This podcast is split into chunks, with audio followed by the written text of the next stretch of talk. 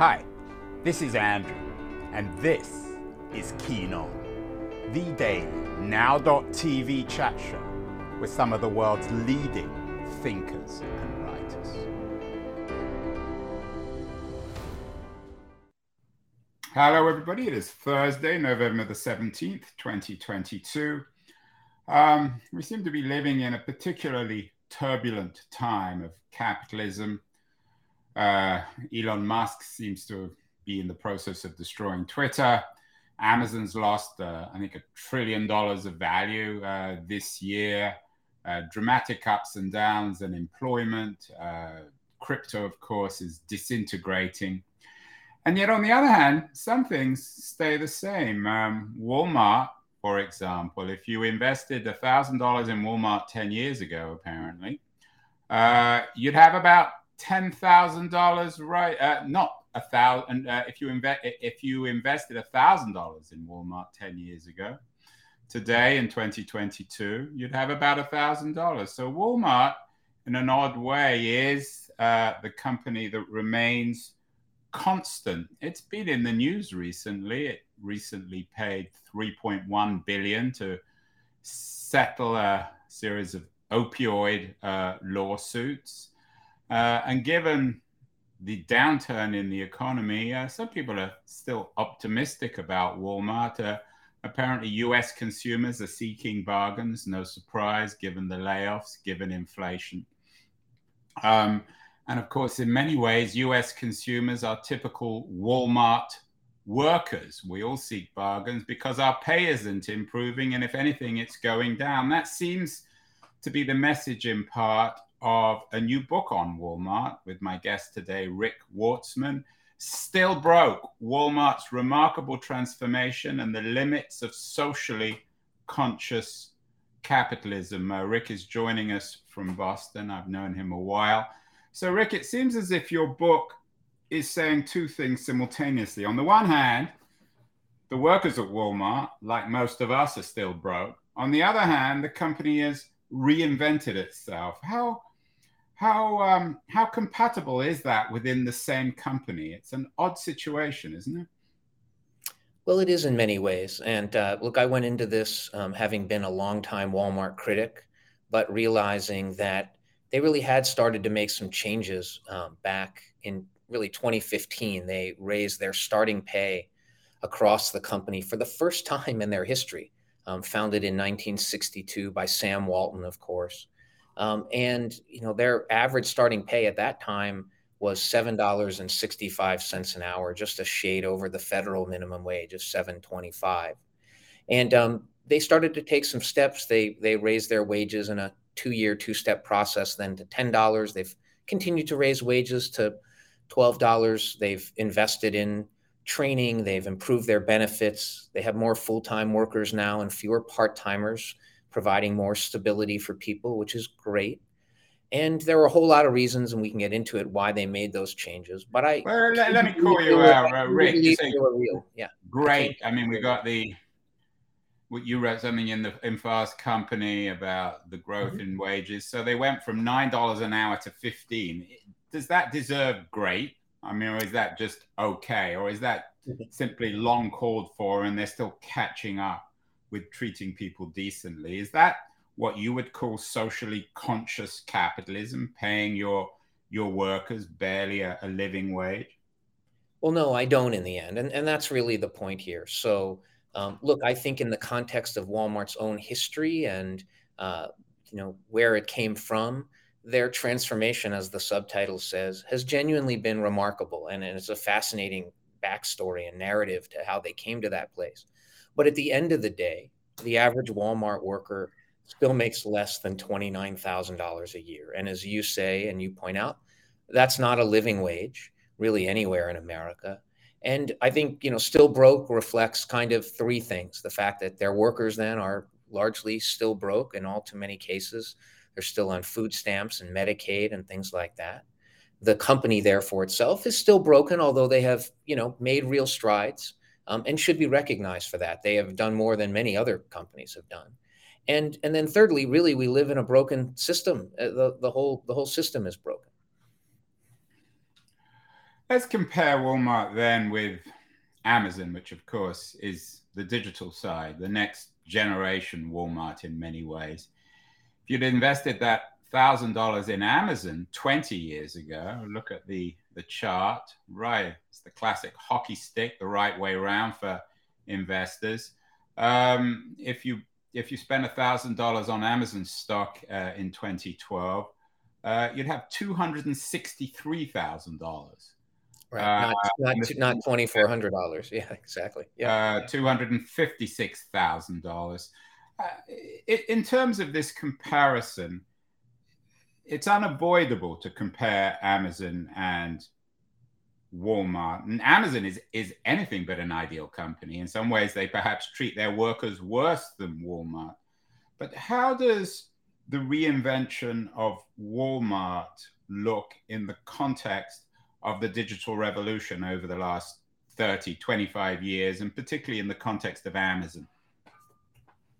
Yeah, so I think, first of all, it's fair to say that Amazon, its presence, uh, hangs over everything that Walmart does. Walmart competes against lots of other companies, of course. They're, you know, heavily into the grocery business or the biggest supermarket company in America. Um, but you know, they are, and obviously Amazon is in that business too now. Um, but you know, Amazon compared to every other uh, rival that Walmart has, just you know, it has a it has an outsized presence, and and you know, I am quite sure that it that it it weighs on and informs every move that Walmart makes, and probably vice versa, right? Amazon is watching Walmart. They are the two Goliaths in in retail that are you know slugging it out. Walmart has obviously done a lot to innovate and to to move online as well. Um, and you know they've done everything from sort of have their own version of Amazon Prime to you know all kinds of other uh, you know features that they are offering um, in the digital space. And so, you know, I think Walmart is actually a hugely innovative company, um, and uh, you know, th- those two are going to go toe to toe for for quite some time. In terms of working conditions, though, I think you really hit on it. I think, you know, overall or on average, Amazon pays a shade more than Walmart does. Um, but I personally would actually much rather work for Walmart at this point, even in a retail job, than in an Amazon warehouse or in a or in a Walmart warehouse for that I mean, isn't matter. Isn't that rather Rick? I, don't always like to bring Hitler up in these sorts of conversations because that's a bit okay. unimaginative. But isn't that rather like comparing living in Stalin's Russia and Hitler's Germany? I mean, neither are particularly nice. So uh, if one is slightly better than the other, it doesn't necessarily mean much. No, I, I, I wouldn't use that particular. No, I know I've chosen probably. that. I'm not saying you should, but but it's still I mean, nobody would want to work in an Amazon ware, warehouse. The That's correct. no, I think it's. I think it's, the, Walmart is a little better. Says nothing one way or the other. Well, I think it's a less creepy company to work for than than Amazon is is is all I'm saying, and le- less oppressive in many ways. But I think there are commonalities. Look, they're both at the end of the day for their frontline workers. These are not, you know, living wage jobs. They they pay too little. Um, workers really struggle to make ends meet on them, part of a, an army of low paid workers across America. And, you know, another interesting commonality is what we see now in terms of um, unions, uh, you know, the Amazon union trying to organize Amazon workers. Right. Um, and it's had, you know, a little bit of success, but not much success um, so far. Uh, but you know was able to organize JFK 8, the one big warehouse, and, and, a really seminal movement for organized labor in America this past year. Um, but has since had you know two defeats at other warehouses. Um, the playbook that you see Amazon using to try and really break the union is one that Walmart wrote itself many years ago. It's the same playbook. Right. Um, for people watching here, there's a piece by Adam Lashinsky who's been on the show, and I know you know him, uh, Rick. Um, on unions, and he actually quotes you quite sympathetically in your book in in in the piece. Did, did Sam Walton invent the playbook? Sam Walton being the founder of Walmart in terms of this profound hostility to unions. Is that the key to their business success? The fact that they've got away with not not play, not paying their workers a proper living wage? Look, I think that embedded in Walmart's business model, as it is for many retailers, if not, you know, most retailers, and across many other industries in this country, you know, over the last 50 years or so in particular, we have created just an ever larger number of workers who are not paid enough. They are not paid a living wage. Many of them end up on public assistance. So, in effect, taxpayers end up subsidizing these companies um, and, and making up the gap uh, so that people can just scrape by. And they're, you know, they have painful choices at the end of every month that that they make, right? These are people who have to trade off between food and heating in the winter and medicine and paying rent. And they are often really squeezed. They're one thing going slightly wrong in their lives away from really spiraling into, into absolute crisis. And it's terrible. And it's not a small number of people across the, the labor force. You know, my research suggests it's anywhere from 25 to 40% of working people in America live like that.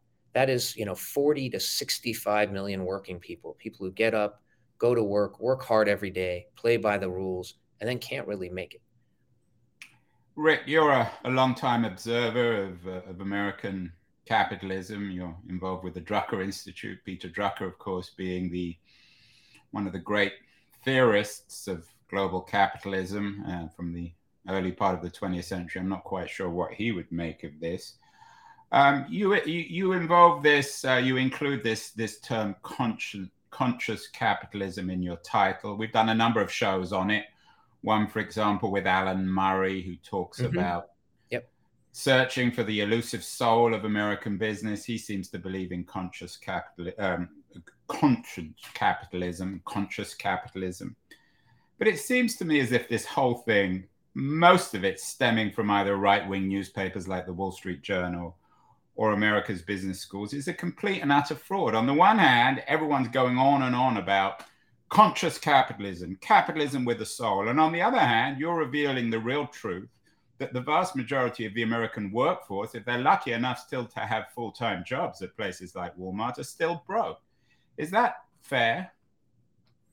I think to a large degree it is fair. I mean, I think certainly this idea of whether you call it conscious capitalism or now stakeholder capitalism that you know, which was embraced several years ago now by the Business Roundtable.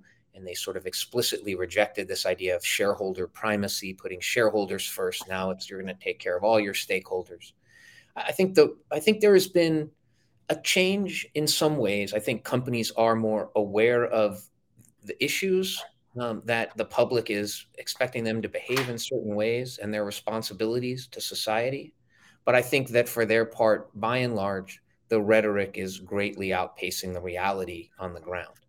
And I think it's very easy for corporate leaders to drink their own Kool Aid and, right. and I, believe it, that they're doing more than they're doing. I mean, we give them the out so they can show off about n- not giving plastic bags, or they can talk about being sympathetic to Black Lives Matter or uh, feminist issues or, or not liking Donald Trump. But ultimately, the core issue is how much they pay their workers. To what extent is Walmart playing both these games very, very cleverly? I'm assuming that their their marketing department has really embraced the idea of conscious capitalism. Are they running with that one, Rick? Are they showing off? If you go to the Walmart website, would they yeah, tell you that they are a a decent company make, trying to make the world a better place, not perhaps uh, allowing people to drink, uh, uh, to, to serve uh, plastic bottles in the stores and that sort of thing? Yeah, I, I think, look, I, am you sound a little more, um, even, I don't know, uh, hard on them or, or maybe uh, a little more cynical than even I am. Um, I'm not cynical, Rick. I'm joking. I'm horribly cynical, but you know, I, I can afford to be cynical. That's the nature of my brand and my show. You have to be a little I, bit I more. So, so I, I'm I'm maybe a little more or more generous. And and look, I come to this honestly. I think that Walmart, again, I didn't compose the subtitle of my book, Walmart's Remarkable Transformation, casually. They have done a lot. And they've done a lot in the context, anyway, of their own history and where they came from. And I'll give you two numbers in a second to illustrate where they've gone and but where they fall short. But but I would say on the environmental front, and this is not me, this is not my area of expertise. I write about labor and and, and the workplace. Um, but look, lots of environmental groups, whether it's the Environmental Defense Fund, Conservation International, many others, now consider Walmart a, a real sustainability leader. Are they perfect? No, but they have done a lot to be a greener, more sustainable company. They are seen in the context of corporate America as doing quite a lot and, and being a leader. They've done many other really positive things that they've embraced to use their scale and their logistics network and their size. They are giving away, you know, they've given away billions of pounds of food uh, to, you know, to help the hungry, and they have a major uh, partnership with Feeding America. That's the real deal. It's not just for PR or anything like that. Um, it, it does a lot of good. They have been able to lower the price of prescription drugs to a degree that you know they've really helped uh, prevent anti-hypertensive you know disease in America and and and things like that and cut into that. So I give them a lot of credit, but they have moved particularly slowly on the wage side, and and now that they have started to move, I don't think they've moved far enough. So I'm going to give you two numbers. Okay, one is if you look at what they've invested from 2015 when they made that first pay raise that I talked about till the end of last year in higher wages, in better worker training, in improved scheduling, in better benefits, and so on. They've invested five to six billion dollars in their workforce. That's real money. That's not insignificant. That is a remarkable transformation. At the same time, they also repurchased $43 billion worth of their stock over that same period. Now, I look at that and I say, are they embracing stakeholder capitalism? Yeah, to some degree, they are. Five to six billion dollars is real money. Are they rejecting shareholder primacy? Well, no. They bought back $43 billion worth of their shares in a bid to goose up the stock price. And so, you know, you asked me at the outset, I think you can hold two truths simultaneously. It's been a remarkable transformation, and in many ways, things are still broke. The FT uh, review of your book suggested that the fair comparison is with someone like General Motors and their ability to perhaps pay their workers a little bit more and treat them better. We did a show uh, about a new book about Mary Barra. She's certainly no great mm-hmm. friend of the unions or the working class. How does Walmart compare to other non digital, traditional American corporations like General Motors, in your view, in terms of how they treat and pay their workers? Well, they come from, first of all, very different places, right? As as you say. So General Motors really, you know, was a paradigmatic company of kind of post World War II American capitalism, uh, where they had ever rising pay, better benefits, job security, retirement security, health security, right? Good medical coverage, and so on. But that was really driven by their relationship with the United Auto Workers and other large industrial companies that were unionized, General Electric, US Steel, and so on, followed the same pattern. And there were great exceptions, particularly for people of color and women. But you saw kind of a huge swath of the working public in America, their standard of living rise. This was the creation of the great American middle class through the you know mid 40s, 50s, 60s into the early 1970s. Walmart you know, always had a different model. Um, and retailing by and large has. And this is not to let them off the hook. They often point to this as an excuse. I don't really think it's a valid one. I think everyone should be paid a living wage, no matter what they do. Um, but you know, Walmart didn't come. They they've had they were anti-union. They beat back the unions at every turn over their history. Whenever there was the slightest, you know, inroads made by any union, Walmart was able to beat them back. And so they came from a very different place. Um, look, GM over time, like a lot of industrial companies, uh, you know, when they were going through their worst times, they scaled back on their union contracts, benefits, pay, and things like that went into reverse. They did two-tier wage systems where new hires wouldn't be paid be paid the prevailing union wage and things like that. Um, they've they've made up a lot of ground more recently, um, but it'll always be a different relationship with their frontline workers because there's a union at GM and there's no union at a Walmart. What about the longer term damage that Walmart has done to America and American capitalism? Um, the argument is that Amazon destroyed the high street, but actually, there was an argument before that, which it was Walmart, that independent small small stores, family owned stores were essentially driven out of business by Walmart. Is there some truth to that, do you think, Rick?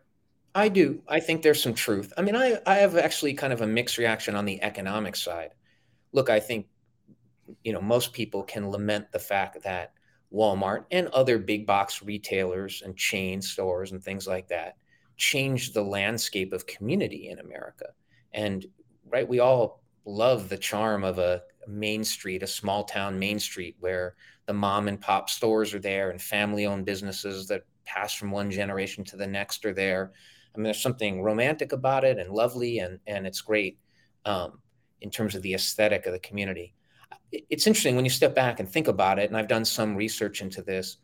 Economically, I'm not so sure those jobs paid better than Walmart jobs did. And Walmart may even provide more benefits in terms of health coverage and things like that to its workers than a typical, you know, you worked at a local hardware store as, you know, you weren't part of the owner's family, You're just happen to work as a cashier or whatever. I'm not sure you got any benefits really, you know, or, or much at all. And so, and I'm not sure you were paid much more than minimum wage in those jobs. So I don't know, in a pure economic terms for frontline workers, I'm not sure it's a whole lot worse there is evidence that when Walmart comes into a community, um, that wages are depressed um, across the community. At least historically, that's been the case.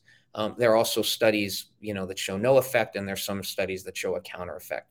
So the the the literature, the scholarly literature, is a little all over the place on that. What about in terms of cause and effect, um, Rick, of if you like, the neoliberal state of America, the disappearance of the middle class, this increasing inequality. Is Walmart, in your view, a cause of that or a consequence, or both simultaneously? I'm guessing both.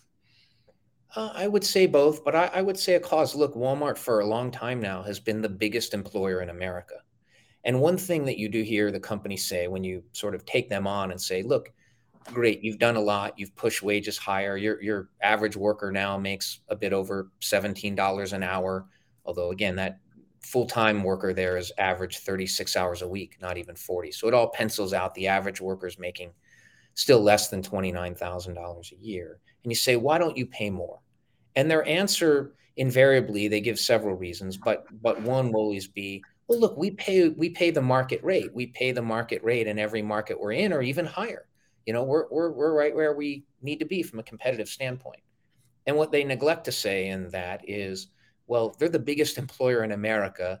They're the, certainly the biggest retailer in America. They spent decades tamping down wages. They are the market, in effect, in many places. They are the standard setter. And so, you know, it becomes this kind of circular argument, right? To say, well, we follow the market. You are the market.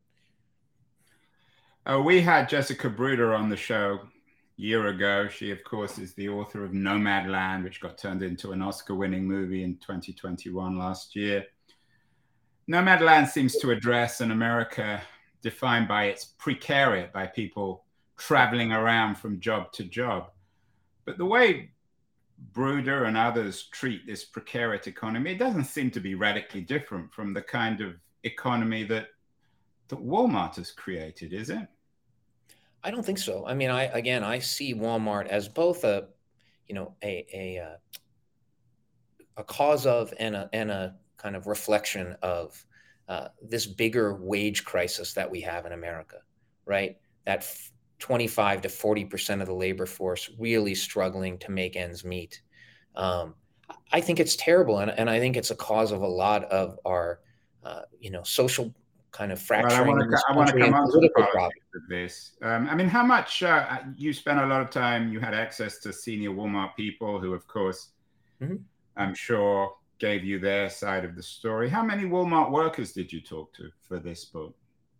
Um, I don't know, dozens. You know, some that the company set me up. Can we generalize about their I mean, I'm guessing that many of them will say, well, we're not particularly thrilled to be here, but we don't have any alternative. Is that the, the general consensus? Yeah, I'd say a couple things. I, I, think that's fair. First of all, I, I, think it is totally fair to say that, you know, the, the typical Walmart worker, if there is such a thing, um, is, you know, many for many Walmart workers, right? They're not choosing between Walmart and even a, you know, a job at General Motors, a unionized job at General Motors they're choosing between Walmart and a job at McDonald's or maybe a job at Starbucks or something like that, right? That's that is where they are, and and so um, you know they're they're often trading one low paid employer for another. Um, I do think that people have really mixed reactions to working there. Um, I've talked to workers who really like it. I've talked to workers who feel like they've been given opportunity to rise. We also know that, like most parts of retail, and they've done a lot to improve this by raising pay, but their turnover is still, I'm sure, very high. Um, they won't reveal exactly what it is, but retail, you know, is something like 75. What would you guess? Uh, I'm guessing it's at least that, got to be around the industry average, maybe 75% turnover, or something like that. What does that mean? So you mean that means that um, of, of every four, of every four positions that you see there, three of those people will be gone if you came back a year later. So within every year of, of 100 Walmart workers, 75 will leave. Yeah. Every year. Correct. Yeah. Retail, something like that. It might look, maybe it's 60 or maybe it's 80. I don't know, but it, it's probably somewhere and they're leaving because they're unhappy. They found other work. They get sick. They get fired. Why? I think it's all kinds of reasons. I think it's, you know, first of all, when you're in a really low paid job and you're really struggling, if you can find something else that pays you even – you know 25 cents an hour more or offers you more stable hours um, you'll you'll jump to that opportunity. I also think that people leave because um, being working poor is hard and if you have one crisis you know your kid gets sick and you uh, miss work and you get dinged and you you know may not you may end up in a bad place with your boss and you don't come back. Um, you know there's i think there are all kinds of reasons. I will say look in general you know, Walmart is hard. Walmart's hard to generalize about. Let me put it that way. It's got, I believe, now up to 1.7 million U.S. workers, right? More than a million and a half people. So I describe in the book, you know, to say what's the typical Walmart worker, you know, do they like it or don't like it? I mean, it's like, I don't know, what's a city with a million and a half people, you know, plunge in and say, hey, does everyone here like it? I mean, it depends. What neighborhood are you in?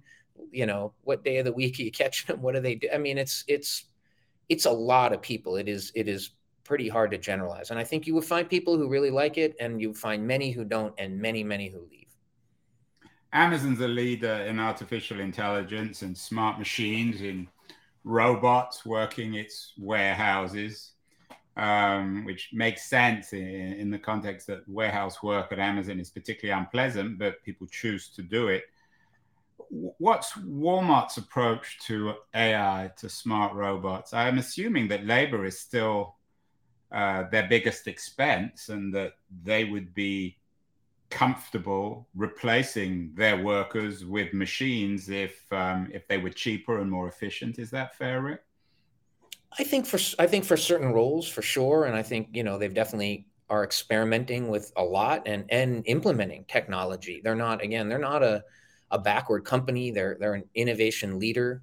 Um, I know this from you know some we do a set of company rankings uh, at the Drucker Institute where we look at all kinds of you know patents and you know the kinds of high tech hiring that companies are doing and R and D spending. And Walmart's always a leader in in all of that stuff. And so, um, I mean, Amazon's an off the charts leader, but Walmart is is hardly a laggard in in that they they profile like a tech company. So yeah, they're doing a lot in that space but their employment, you know, their their payroll keeps growing; it's not shrinking. Um, and some places they have, you know, are using technology in concert with humans. So, um, you know, deploying people with more, you know, technology g- gadgets to find things on shelves more quickly, to you know, uh, to to kind of pick out items for consumers and get them loaded in somebody's car if they're in the parking lot quickly, you know, that kind of thing. So I think they're trying to right now blend people and and machines, um, I don't see their employment, you know, declining hugely as far as the eye can see. Anyway.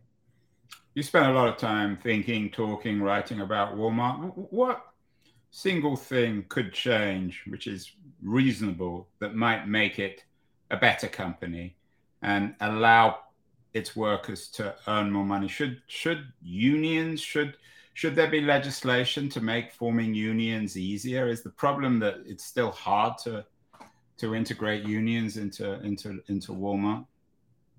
That is one problem. Um, so first of all, if you ask what's reasonable, um, you know, I think look, my whole look at Walmart got me to believe that we really need a public solution. We need a a federally mandated living wage of $20 an hour, which I'm sure many people will think is just completely lunacy and, and radical.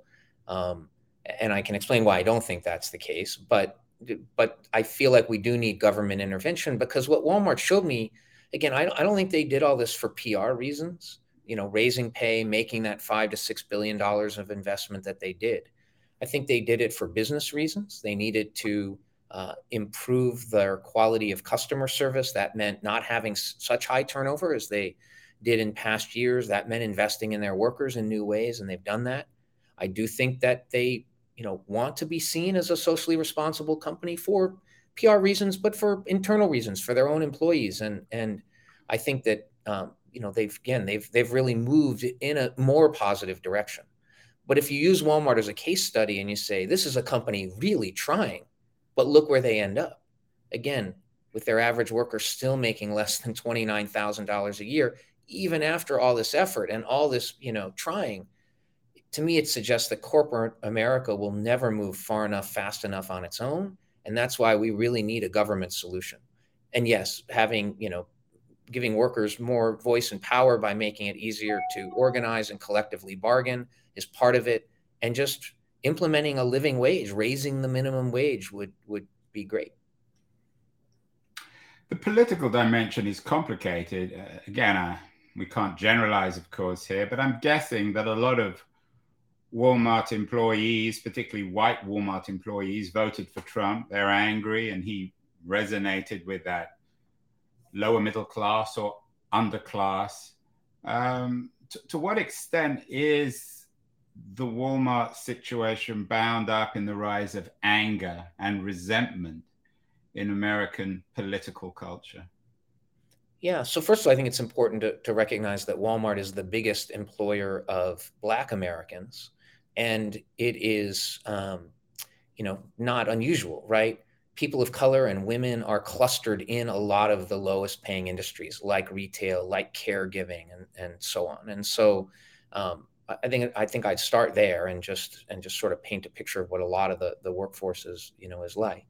Um, I think that to get to your question though, um, look, I think that when people make so little um, and they are really struggling, it they become much more susceptible to looking f- to blame somebody, which makes them really susceptible to somebody like a Donald Trump who seems to have easy answers to things and of course, is demonizing and scapegoating the other.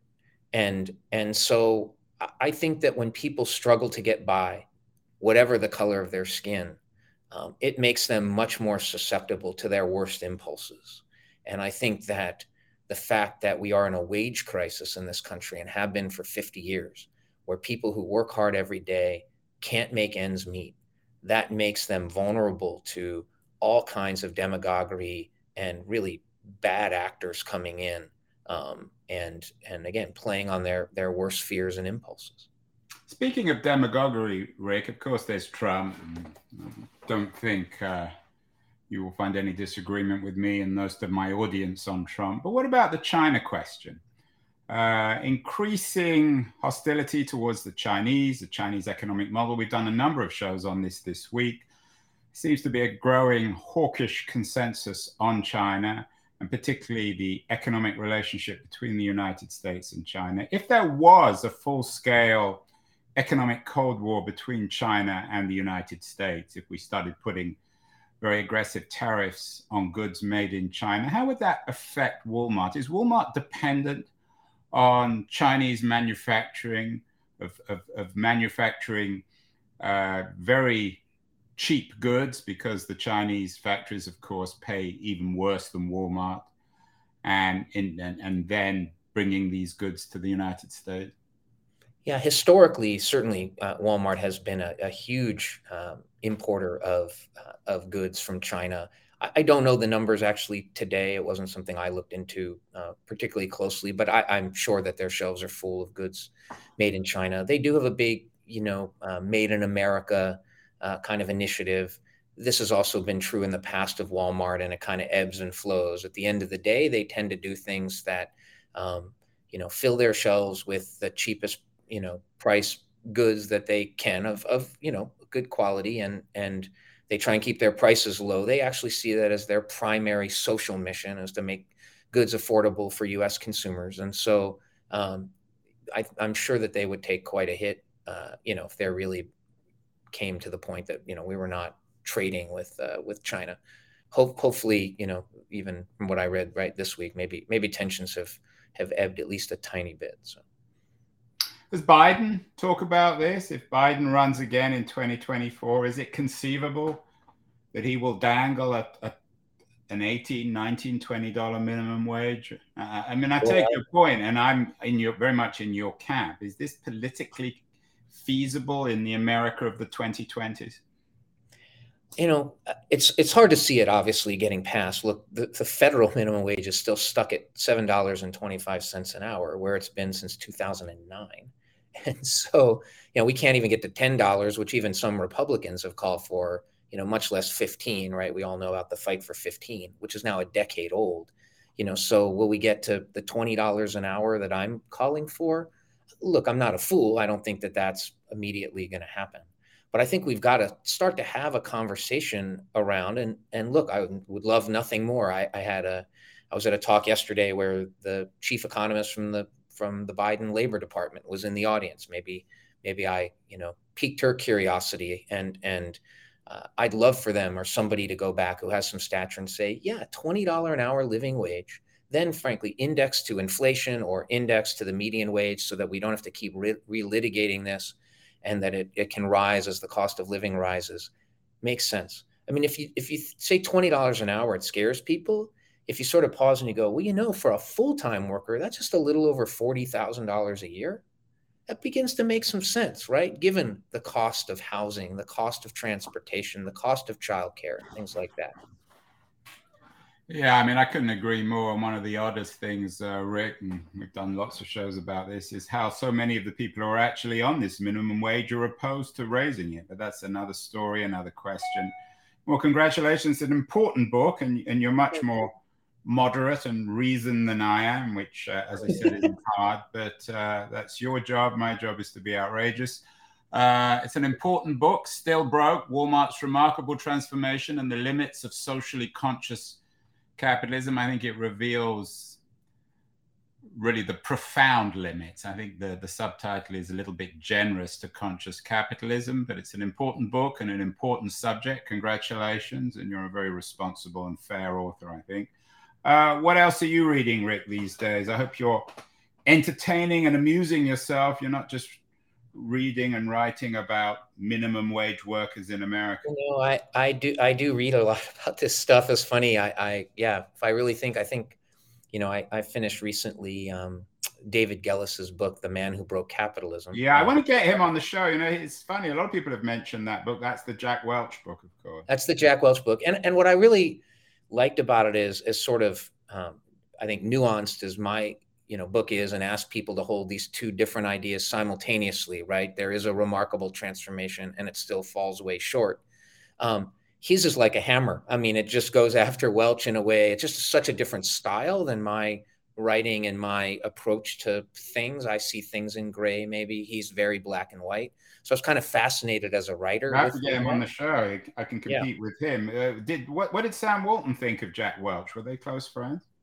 No, I don't think. Well, I don't. I don't know if they had a relationship at all. Um, I'm trying to think. I mean, Welch was certainly around because they would have overlapped. I think Sam Walton died in 1992, so they would have had some period of overlap. I, I don't know if they had a relationship. Um, nothing I've ever heard about for sure. Um, and then uh, well, thank yeah. you, uh, Rick. That was